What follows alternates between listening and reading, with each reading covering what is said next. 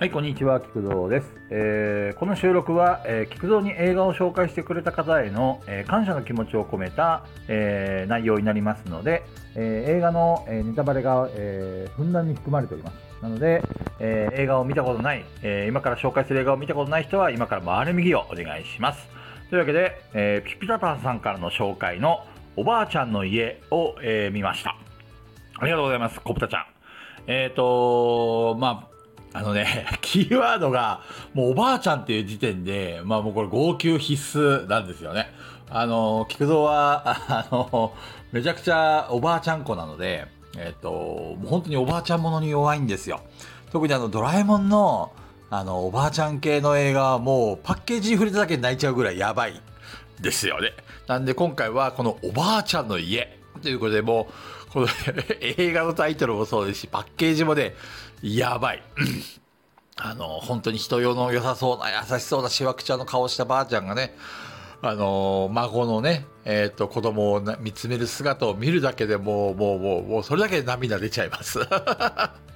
で、まあ、今回あの、主人公のサンウっていうね、小学生の男の子が、えー田舎のおばあちゃんの家に来るというところから、えー物語が始まります。えっ、と、片親の、えー子供で、まあちょちょっとね、もうね、本当にシチュエーションがね、俺の子供の頃にそっくりなんだよね。俺もあの、小さい頃、あの、やっぱりうちの母親が働いてたから、あの、おばあちゃんの家によく預けられてて、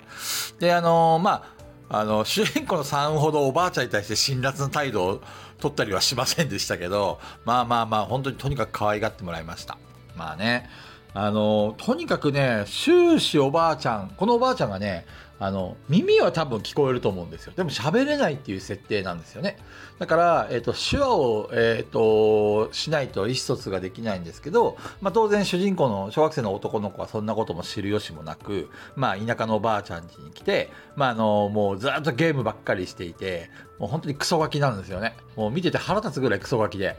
で、まあそれでも、えおばあちゃんに辛辣な言葉を浴びせたりとか、まあいろいろあるんですけど、そのおばあちゃんがね、あの、ごめんね、ごめんねって、実はこれ後でわかるんですけども、手話でね、あの、ごめんねってずっと言ってたんですよね。これが、あの、後でね、あの、その意味が分かってくると、またより泣けてくるっていうか、まあ、すごいなって。その、もう本当におばあちゃんの無限の愛。まあ、最初ね、そのサウンもね、おばあちゃんに対してなんかこう、意地悪したりとか、わがままな態度取ったりしてたんですけども、その、自分が痛い目を見る時、見ることになって、いろいろ反省をする中で、おばあちゃんの優しさに気づいていくっていうのがね、もう本当にね、まあ、あの、最後までサウンはあんまり好きじゃありませんでしたけど、もうおばあちゃん、おばあちゃん大好き。もうおばあちゃん見てるだけで泣いちゃいます。あの、なんだろう、あの、街に行くところとかもすごくいいシーンでしたね。あの、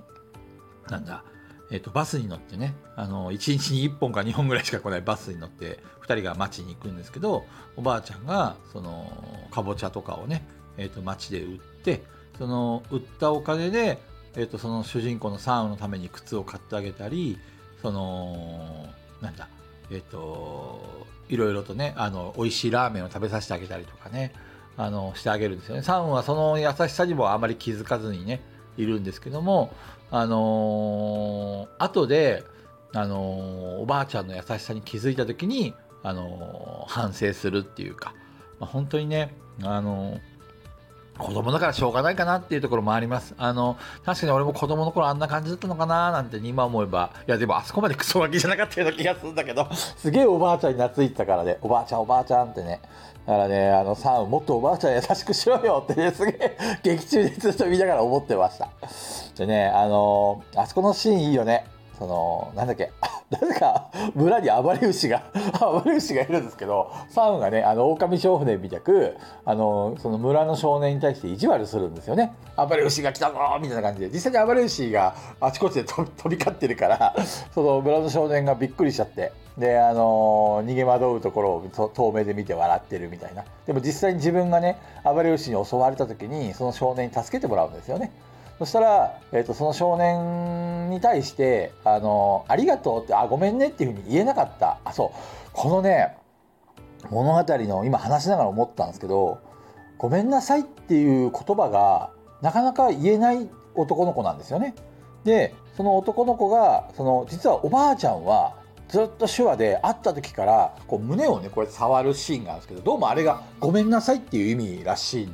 みたいなんだよね。で、えっと、知らず知らずのうちにその、まあ、少年に助けてもらった時に胸をこう触ったことでその少年はおばあその男の子のおばあちゃんのその世話っていうか近所に住んでる少年なんで手話が多少分かっててでそのおばあちゃんがよく「ごめんね」っていうふうにあの胸を触ってるところを見てそれが「ごめんなさい」っていう意味だってことはその少年は知っていてでサウンは別にその意味を知らずにえっと、ごめん、ごめんねっていうふうにこうやってたんですよね。で、後からその男の子に助けてもらった時に、えっと、ごめんねっていうふうに、えっと、謝、あの、初めてサンは謝るんですよ。そしたら、その少年が、いや、二度も謝る必要はないよと。で、そこで初めて3を気づくんですよね。ここがね、あの、面白いなって思いました。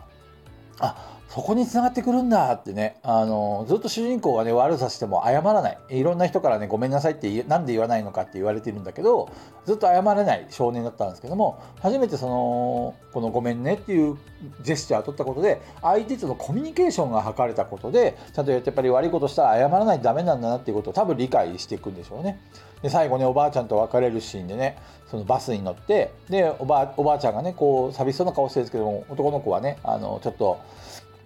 なんていうか照れくさくて言えないんですけども最後ねバスに乗ってるしあのお別れの時にねあのこうもうバスが行っちゃったんで言葉は通じないんですけどジェスチャーでねこの胸の辺りをまあこう触ってごめんなさいっていうふうに謝ってるシーンがあって、まあ、それはねすごくああいいシーンだなっていうふうにねもう話してるだけで泣きそうになってきてます。であとねあのー、手話をねあのー覚えられあの最終的には覚えられなかったから言葉でこうやり取りするんだけどおばあちゃんはその文字も書けないんだよね。だから一生懸命そのこれはこういう意味なんだよっていうふうに教えてあげてで最後その少年がお気に入りにしてたポストカードがあったんですけどそこにその自分宛ての、えっと、手紙をおばあちゃんの代わりに書いてあげてですよ。会いたいよって。あのた辛いよ助けてとか会いたいよ、えーと、会いたいよっていう手紙をね短い文ですけどもおばあちゃんのために書いていつでもこれ送ってくれというふうに言うわけですよ。まあ、もうねもうこの辺がねこうちょっとちょっと3やるなって 最後にちょっと見直したところなんですけどもいじらしいっていうかあのいつでも僕は飛んでくるからねっていうところが、まあ、本当ねあの悲しくなってくるというかもうねおばあちゃんには僕は会えないんでねちょっと、あれですけど、なんか話してるだけで 泣きそうになってきたんで、終わりにします。ピプタパンさん、小豚ちゃん、ありがとうございました。じゃあね。